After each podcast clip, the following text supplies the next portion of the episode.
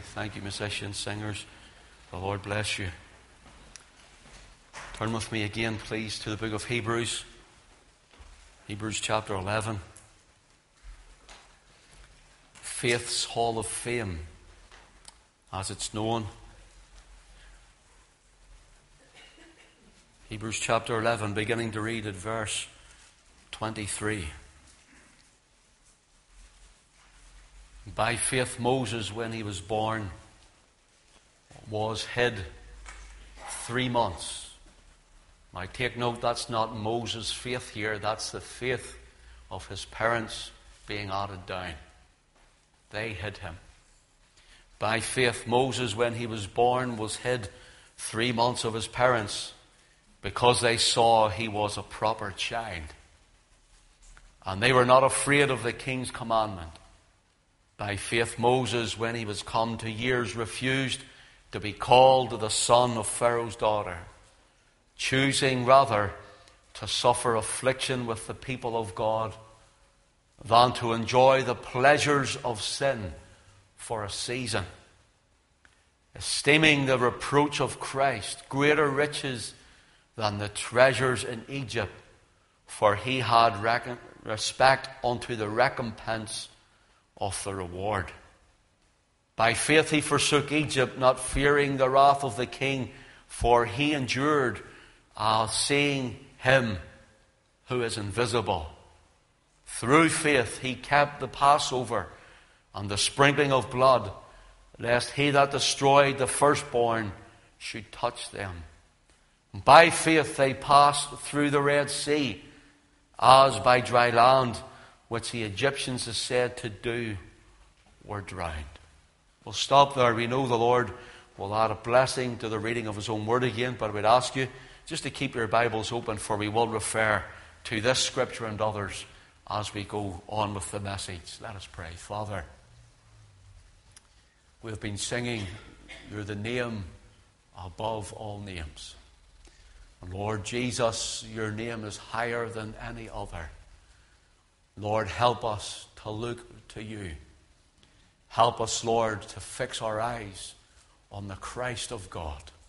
Help us tonight, Lord, to focus our attention on the Holy One. Help us, Lord, to behold the Lamb of God, which taketh away the sin of the world. Lord, we ask you tonight, Lord, just to speak to our hearts as you see fit and to glorify the Lord Jesus Christ. In his name we ask it. Amen. We entitled this Choose Christ. And this is part two, although it will be completely different than part one. I just want to round up where we left in part one, and it was two weeks ago, so I want to give you a brief synopsis. You know, when we're reading about Moses, by faith, Moses, when he was born, was hid three months of his parents because they saw that he was a proper child. The idea was that they knew, as being Hebrews, that the God of Israel was still on the throne.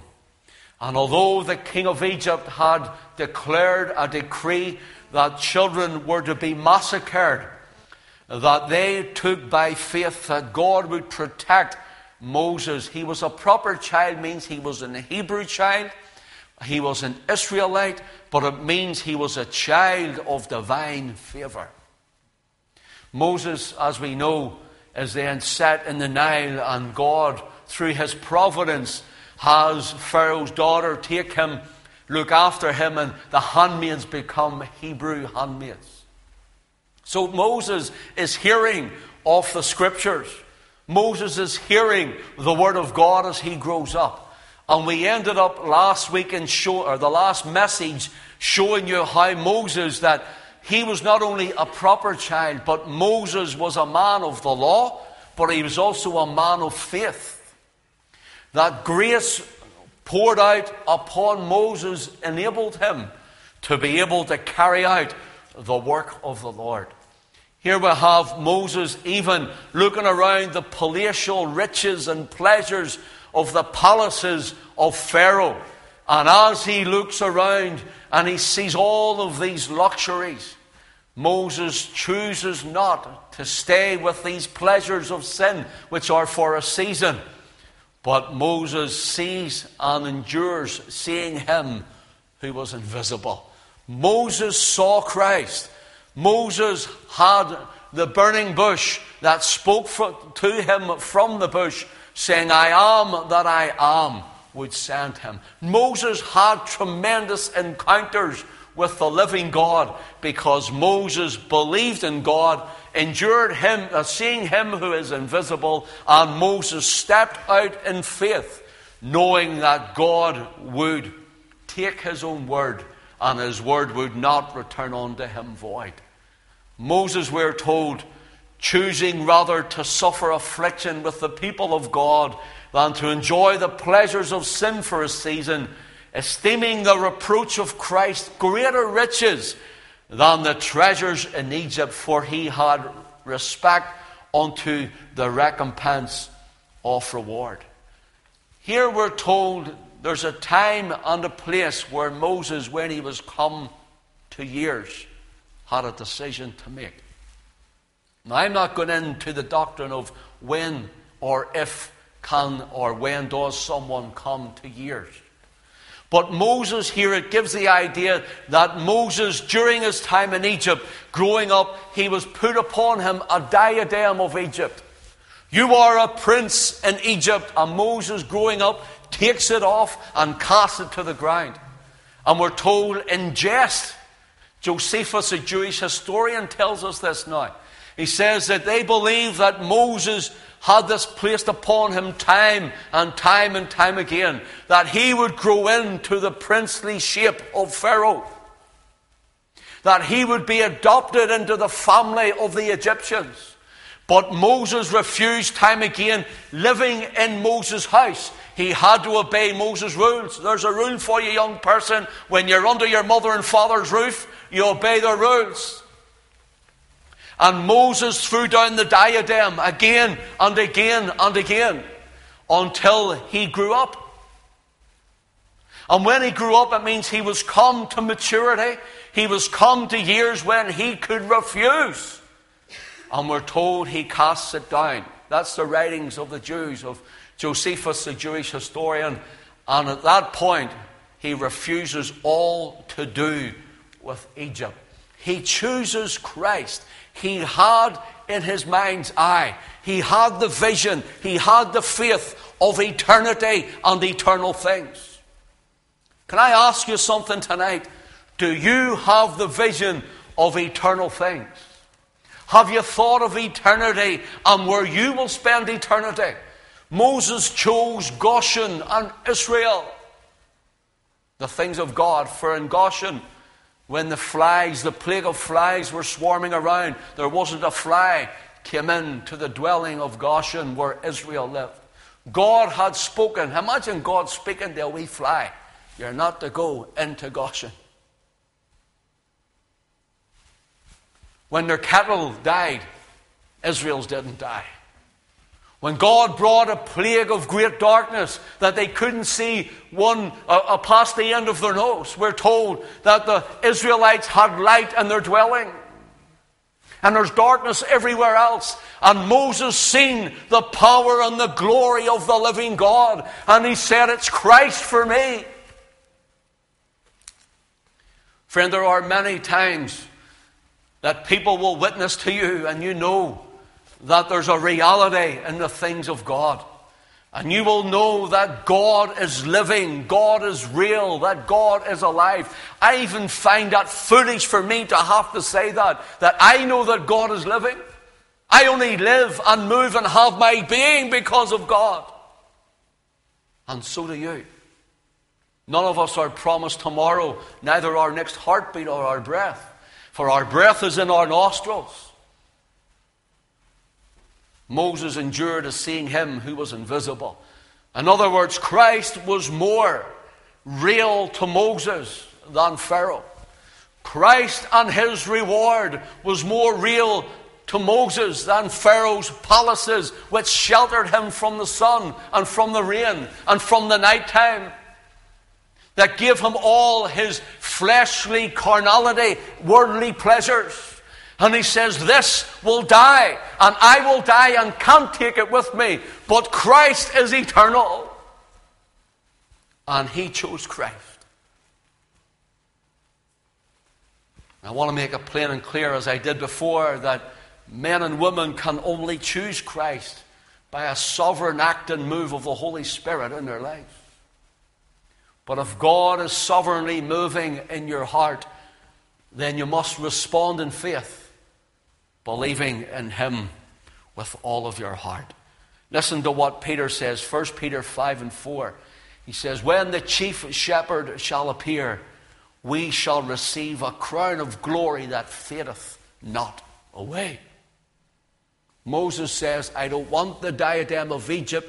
I don't want to be adopted into the things of Pharaoh or the things of the world as we would have today. Moses says, I want to have the adoption of the Holy Ghost into the family of God. And there's a crown laid up for us who are in Christ, a crown of glory that fadeth not away. The riches, the pleasures, the sin, and the treasures of Egypt will all fade away. Moses chose Christ. He had a consciousness of God, a consciousness of eternal things, a consciousness of God's covenants, plans, promises, and purposes. He had a consciousness of the will of God for his life, the power of God in his life, the kingdom of God for him to live his life in. Moses had a consciousness of God and of his Christ. He had a consciousness of the wrath of God and a consciousness of the judgment of God, and he had a consciousness of the love of God. The same God who judged Egypt the same God who brought the waters upon the Egyptians when Israel were on the other side. The exact same God. Moses was conscious of him, for he knew an eternal destiny that he would spend with Christ. Are you assured of your eternal destiny? That you will spend it with Christ, which is far better. Far better than Pharaoh far better than the treasures and the pleasures and the sins and the seasons of this world, far better than all we could ever ask or expect or think of. Far better is to be with Christ. It says in our reading in Hebrews 11 and verse 28 through faith, he kept the Passover and the sprinkling of blood, lest he that destroyed the firstborn should be touched. Should touch them, rather. Should touch them. Moses, through faith, kept the Passover and the sprinkling of blood. In Exodus chapter 12, the Lord comes to Moses and he says, Moses, go to Israel and tell them to take a lamb of the first year, a lamb that is spotless, a lamb with no blemish, Take him and slay him. Take his blood, put it in a bucket, take hyssop, and put it upon the doorposts, and put it upon the door lintels of their houses. Strange thing to tell anyone to do. But Lord, why would you want to slay a little lamb? And Lord, why would you want to put blood on doorposts and the door lintels of every home? The Lord says, For this night I will pass through Egypt. Notice, he's coming as a death plague. He says, and a death angel. He says, I will pass through Egypt. Through in wrath and uh, through in judgment. He says, I will pass through Egypt. And the blood shall be for thee as a token. The word token here means it shall be like a beacon. You go to Belfast and the airport near there, you'll see the tallest buildings and maybe the cranes of and Harland and Wolff shipyard builders there. You'll see that the, the, the red flashing lights at night. Those beacons are to tell the plane, look, don't come over this way. Don't come over this way. If you crash, you'll not make it into the airport. Don't come over this way. It's a flashing light, a beacon. And that's what the Lord means. He says, the blood shall be for you like a, as a token or a beacon.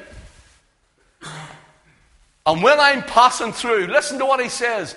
When I see the blood, the token, the beacon, when I see the blood, I will pass over you.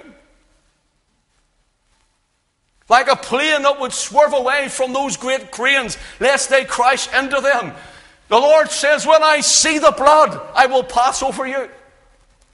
The Lord didn't say, when I see you've been to university, or when I see you've been to college, or when I see that you've been a good person, or when I've seen you've given plenty of money to the church, or done alms and deeds, and you've helped people all your life. He didn't say that. He didn't say, when I see what denomination you're in and you come from. He didn't say, when I see how intelligent you are. There's only one thing that God will recognize in the day of judgment and wrath, and it's the blood of the Lamb. It's only the blood.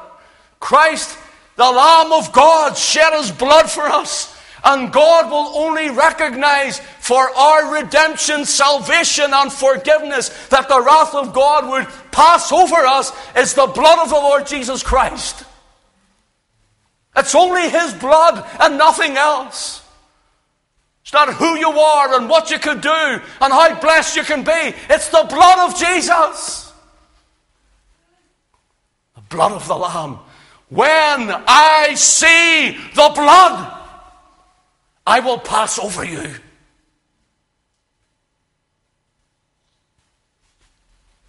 Every Israelite that put blood in the house, the Lord passed over. That's why we have Passover. The Lord passed over. Moses kept that by faith. He kept the ordinance until the Lamb of God came, the Lord Jesus Christ. Behold, the Lamb of God that taketh away the sin of the world, John the Baptist cried. And that Lamb was pure and spotless, without blemish and holy. He was impeccable. And he was nailed to the cross. What will you say in that day? What will be your plea when you stand before Christ at the great white throne of judgment? What will be your plea on that time when the Lord says, What have you done with my son? Have you chosen Christ?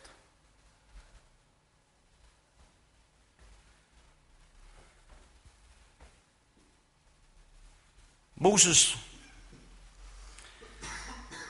chose Christ that Moses may have died not seeing, as it were, the manifest fullness of the literal physical kingdom of God on earth. But it seems like Moses' faith was in vain, for now he goes to the grave. And where is Moses?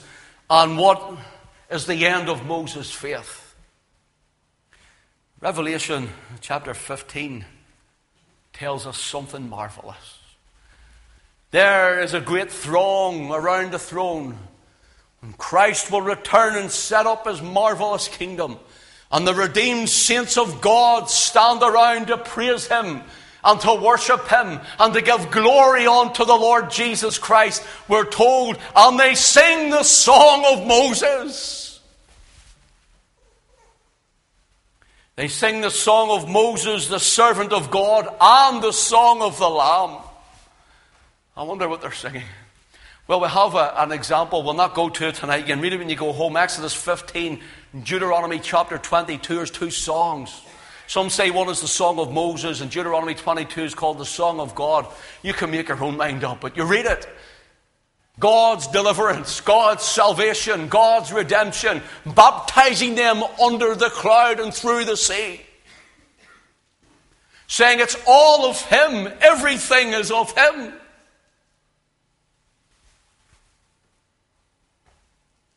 They sing the song of Moses, the servant of God and of the Lamb, saying, Great and marvelous are thy works, Lord God Almighty. Just and true are thy ways, thou King of saints. Moses is found in the redemption choir. Here's the thing will you be found there?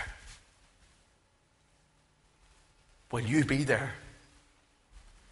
You can only come if you know and experience the song of the Lamb.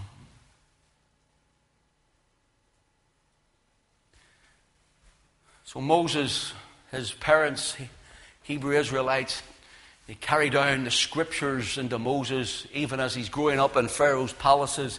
We told you before about the, the, the grounding of faith that Paul writes in 2 Timothy chapter 1 and verse 5 to Timothy about the unfeigned faith that is in thy grandmother Lois and thy mother Eunice. Timothy had something within him grounded a faith, but he had to have his own faith, not his grandmother's faith nor his mother's faith. He had to have his own faith, but it was passed down. And I wonder what the legacy is that we're passing down to our children. Do our children see us sitting on a Friday night or a Saturday night, sitting with the carry out down the side of the chair and the blue bag as it carries, as you carry it home? Do our children see us that we're outside and we're arguing and fighting and we're getting carrying on in the world? Does our children see a father who's abusive to the mother because they'll grow up thinking those things and knowing those things? Do they see a mother who's unfaithful to the father and unfaithful in the home? What do our children see? What is the legacy? Do our children see us with a godly lifestyle, hear us praying in our bedrooms, bringing us in for a family altar, talking about the Saviour, giving thanks around the table? What do our children see? What is the legacy that we're leaving behind for our children?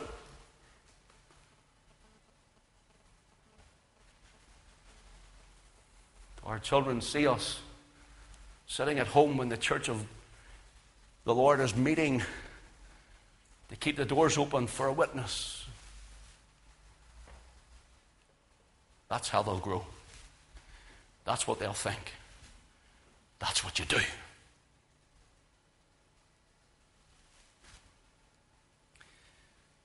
Moses passed down something to Joshua. Turn with me, please, to Joshua chapter 1. Joshua chapter 1, I'll just read a few verses. Genesis, Exodus, Leviticus, Numbers, Deuteronomy, Joshua. Joshua chapter 1, verse 1. Now, after the death of Moses, the servant of the Lord, it came to pass, the Lord spake unto Joshua, the son of Nun, Moses' minister, saying, Moses, my servant, is dead now. Therefore, arise, go over this Jordan, thou and all this people unto a land which I do give to them, even to the children of Israel. Every place that the sole of your foot shall tread upon, that have I given unto you, as I said unto Moses. Joshua was Moses' minister. He heard Moses. He had been with Moses on a regular basis, probably a, daily basis. And this was being handed down, seeing what God had done when a man stepped out in faith and believed God on the bare word. But Moses now has died.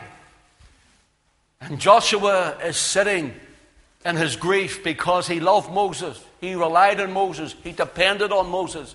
But the God of Moses was whom he saw. It was the God of Moses whom he depended on. It was the God of Moses who was the same when Moses was dead. The God of Moses comes to Joshua.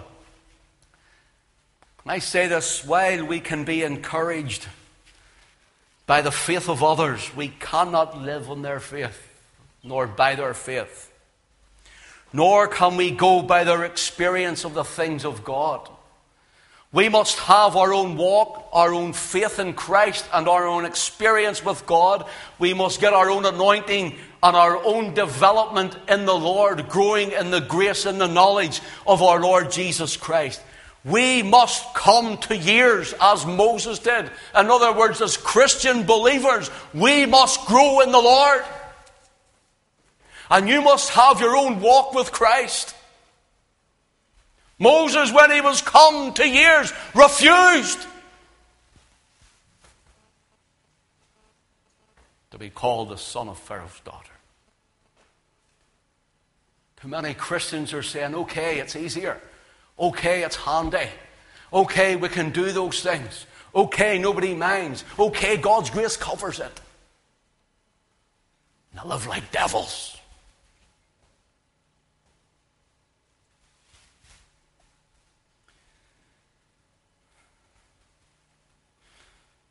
You and I must step out in faith into that which is unknown to us, trusting in the sovereignty and the providence of God. I want to show you a few things about the sovereignty and the providence of God.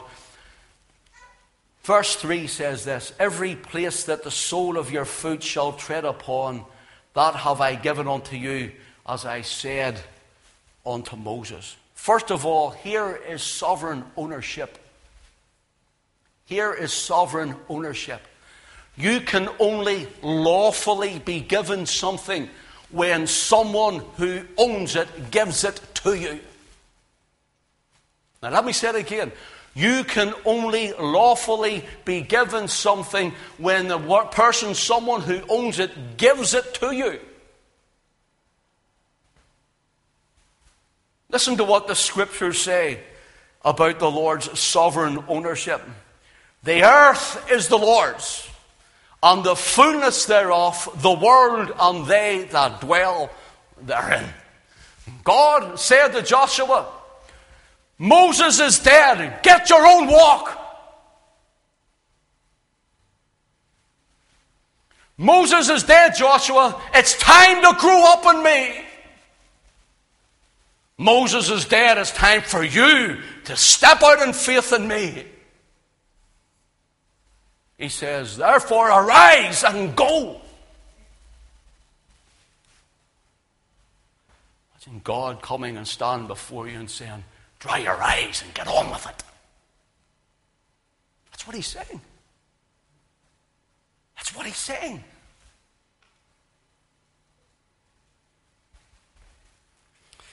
Sovereign ownership, God owns the earth, and he says, I have given it to Israel. I have given it to you, Joshua, to lead them in. It's a done deal. It's mine, and I'm giving it to you. How great is our God, we sang. And how great is He that when we think that all that He owns, the heavens and the earth, yet He gives us even greater than a parcel of land, He gives us His prized possession, His only begotten Son. Giving him for you.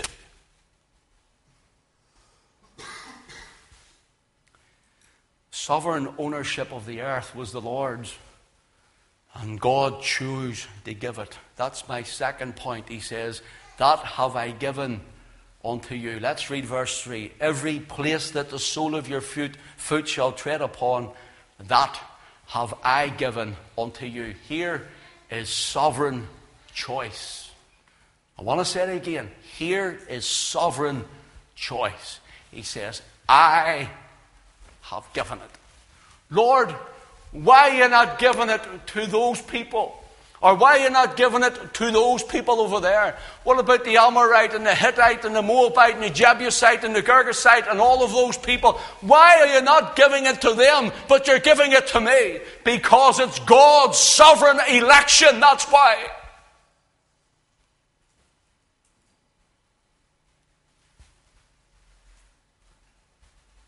God who owns everything. People don't like to know that God has a choice. What about this one and what about that one? God says, Never you mind them. I'm talking to you. I'll deal with them. I will have mercy on whom I will have mercy. See, friend, a man recently said to me, How can a loving God allow people to go to judgment when I think of people who haven't heard the gospel. And, and, you know, I understand this plight and I understand this plea for every person as a soul. I understand that. But, you know, I don't know the answer. But this I know that I must make sure that I am right with Him, regardless of family, regardless of friends, regardless of neighbors or work colleagues or whoever is around the world. I must make sure that I am right with God.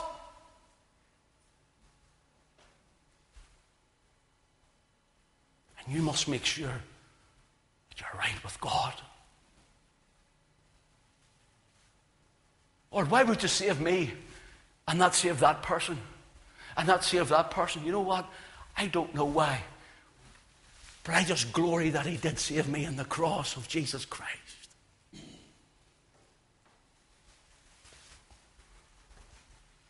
Here we have God's election onto grace and favor for Joshua. This was already predetermined in the courts of glory. It was reserved in heaven for Israel.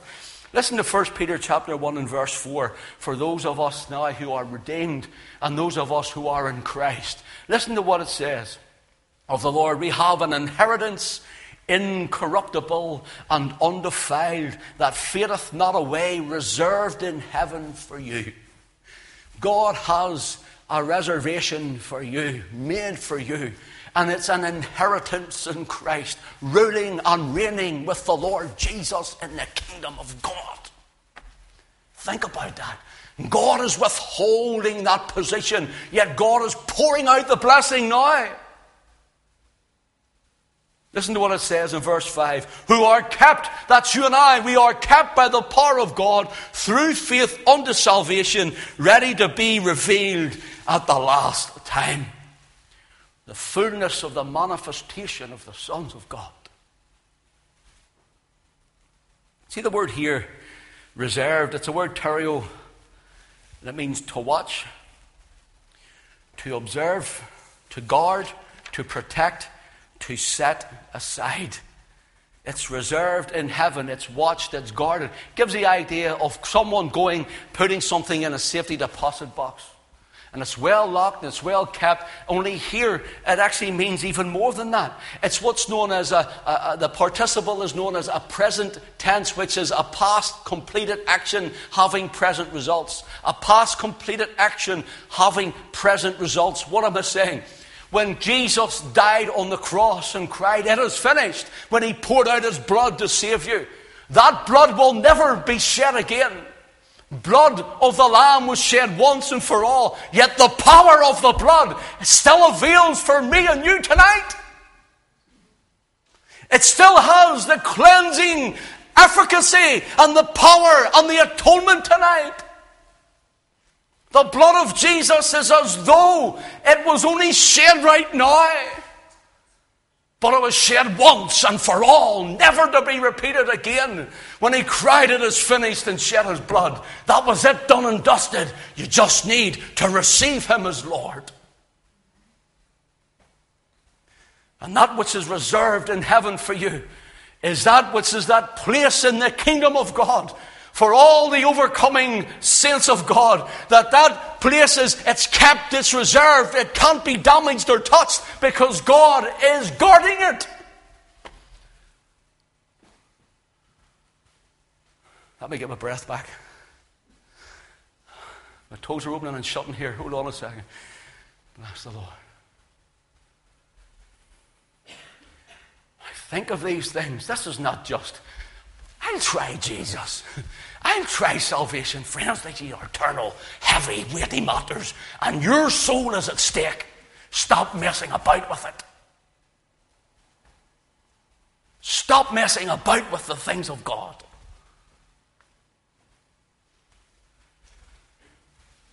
Peter says they're being kept. It gives the idea of constantly being guarded.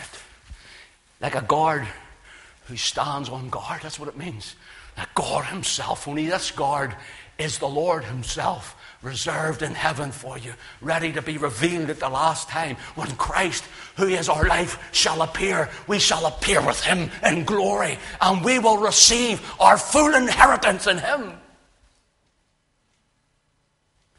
Gives the idea of a guard, and instead of 24 7, 24 hours, seven days a week, week in, week out, month in, month out, year in, year out, gives the idea instead of changing the guard, the one guard never changes because it is He who neither slumbers nor sleeps, the Lord Himself.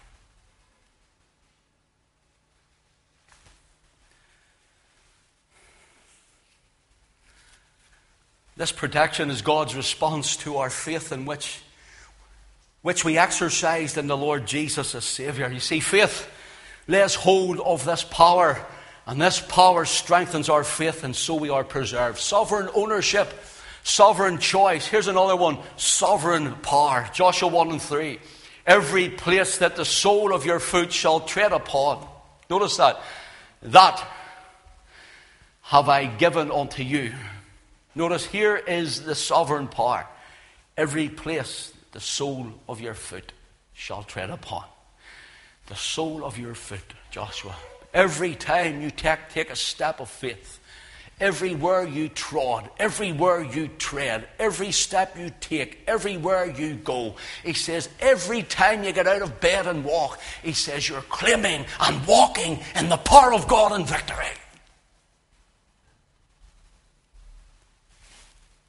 Now, Yahweh, the living God, gives him a promise. The sole of your foot, everywhere you tread upon that have I given unto you. A promise is one thing, friend, possession is another. Perk up your ears for me because this is important to even the Christians here, to every one of us. A promise is one thing, possession is another. Let me give you an example. Whosoever shall call upon the name of the Lord shall be saved. There's a promise of salvation. But if you don't call on Him, you possess nothing.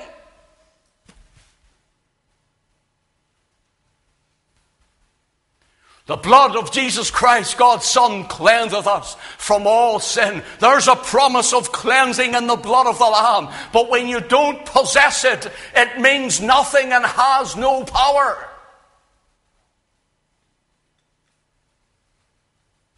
He that cometh unto me, I will in no wise cast out. Here's acceptance with God, a promise for it. But if you don't come to Him, you're still outside.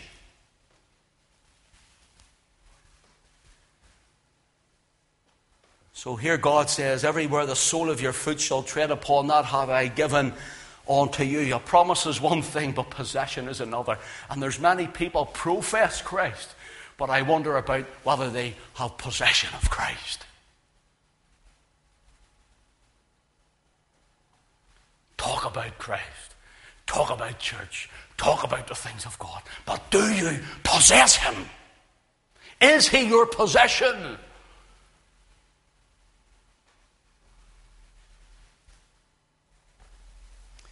I promise the sole of your foot is stepping out in faith, believing God for the impossible, trusting as Moses did, and enduring as seeing He who is invisible.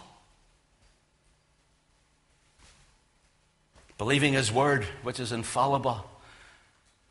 Step of faith brought blessing, and a step of faith brought victory. Every time they crossed over Jordan, that's another story, and there's more blessing in that. But when they eventually get up and crossed over Jordan, everywhere they walked, they were claiming it for the kingdom of God. They were claiming victory. That's what we sang tonight. Oh, victory in Jesus. They claim victory for God. They claim that the kingdom of God, the power of the Lord, had come upon the earth.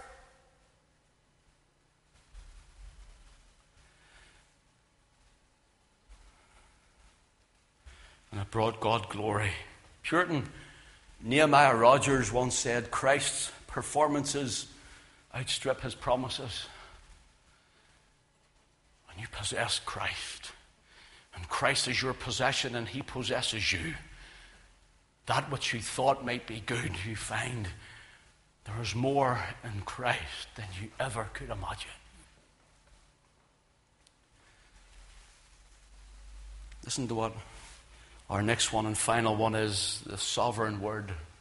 Fourthly, the sovereign word. Joshua 1 and 3 again. He says at the end of the verse, As I said unto Moses. As I said unto Moses. Here's the thing the Lord comes and says, Joshua, see as I said to Moses, I will be with him, then I'll be with you. Moses is dead. Get your own walk. Get your own anointing. Moses is dead. Follow me in faith. Walk with me. Talk with me. I will lead you and guide you and direct you. You can't walk in someone else's shoes. Says, Now it's between me and you, Joshua. What do you want? I'll be with you. As I said to Moses, that land is yours. Now, do you want it or not? Do you want victory or not? Do you want blessing or not? Do you want to move forward in God or not? For I'm with you, he says, every step of the way. He says, I am with you as I was with Moses. Take the anointing and go with it. As I said to Moses, you know, people forget what they say sometimes. I do too. But God never forgets what He says. People speak in haste. They say things they shouldn't. They say things they don't mean. They make promises they can't keep. They tell you they'll be there and they're not. They promise you and they don't turn up. That's what men and women do. They let us down. Their word means little, and some people, the word means nothing. Nobody can take them serious. Here's something that Jesus said in Matthew 12 and 36 that every idle word that men shall speak, they shall give an account in the day of judgment.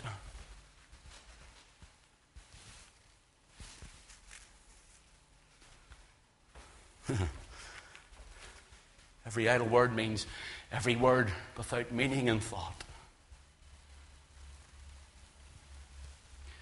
I want to tell you something.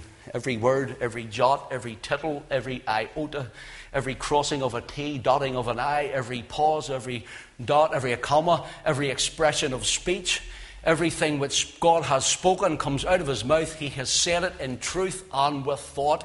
It is sent forth in power, with meaning and purpose. It is infallible. It is irrefutable. It is absolutely applicable to every man and to every woman in every situation. And it is for the individual, also for the nation. It is for every generation and for every circumstance because God doesn't say things lightly.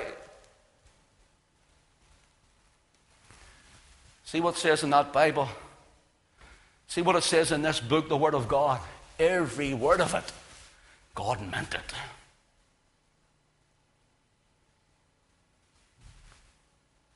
Thank you for your attention. I'm trying to wrap this up. God meant it. When He spoke the words into being, He said, Let there be light. It didn't stay dark. His words caused light.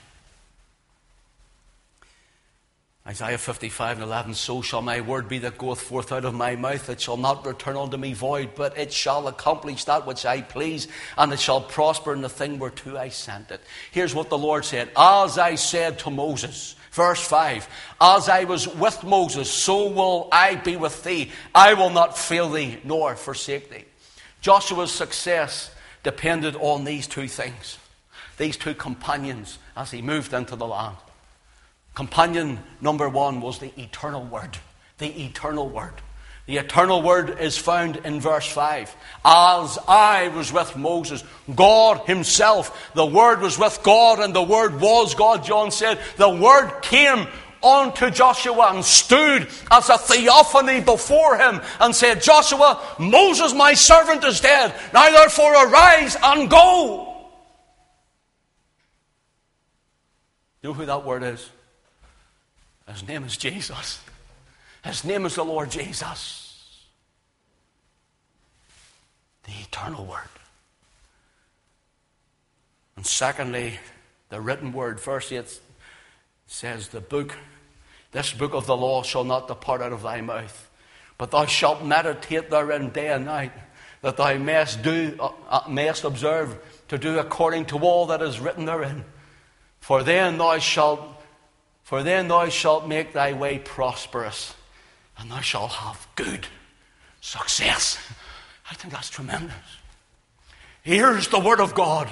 Here's Jesus and His Word.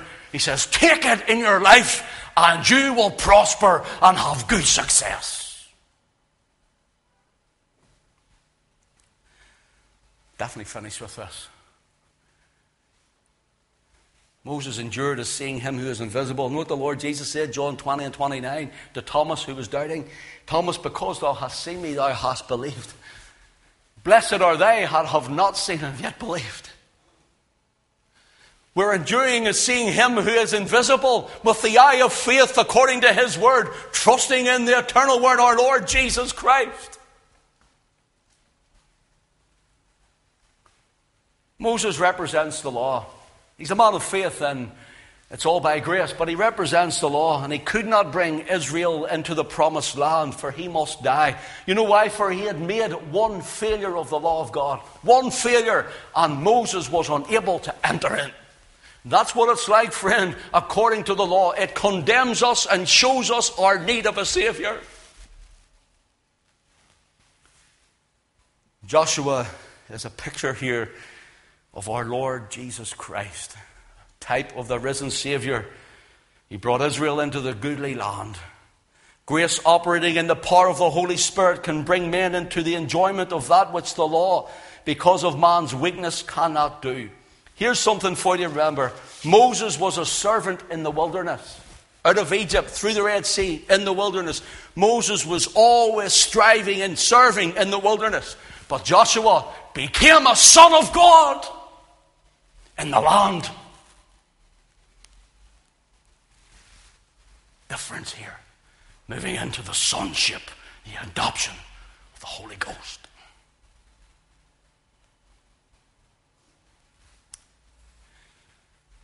John 1 and 12, but as many as received him, the Lord Jesus, to them give he the power to become the sons of God, even to them that believe on his name. Time fails me to tell you at the end of the book in Joshua 24, read it as you when you go home. The Lord says, I took, I gave, I sent, I brought. And Joshua's telling the people, the Lord says, he's prophesying, the Lord, he's talking as the Lord's mouthpiece. The Lord says, I gave, I brought, I sent, the Lord done it, the Lord done it. And he gets caught up in the Spirit of the Lord. And out of the midst of it all, he starts to go into his own language, praising God. He says, Joshua lays charge on them and he says to them, when they cried unto the Lord in the darkness between you and the Egyptians, he says, The Lord was there. Joshua sees all that God has done for their great redemption, and he's caught up with it. And you know what he says in Joshua chapter 24? And if you let your eye run down to the, the, verse 15, he's enthused by God's greatness, he's enthralled at God's greatness, and he's energized through God's grace. He cries, But as for me and my house, we will serve the Lord.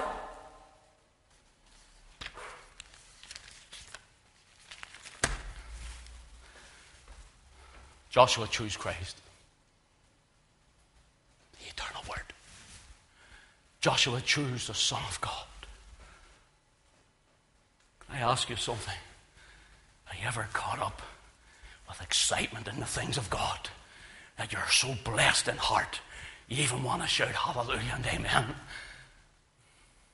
And as for me, never mind him, never mind the rest of Israel. As for me and my house, we will serve the Lord. What about your house? What about you?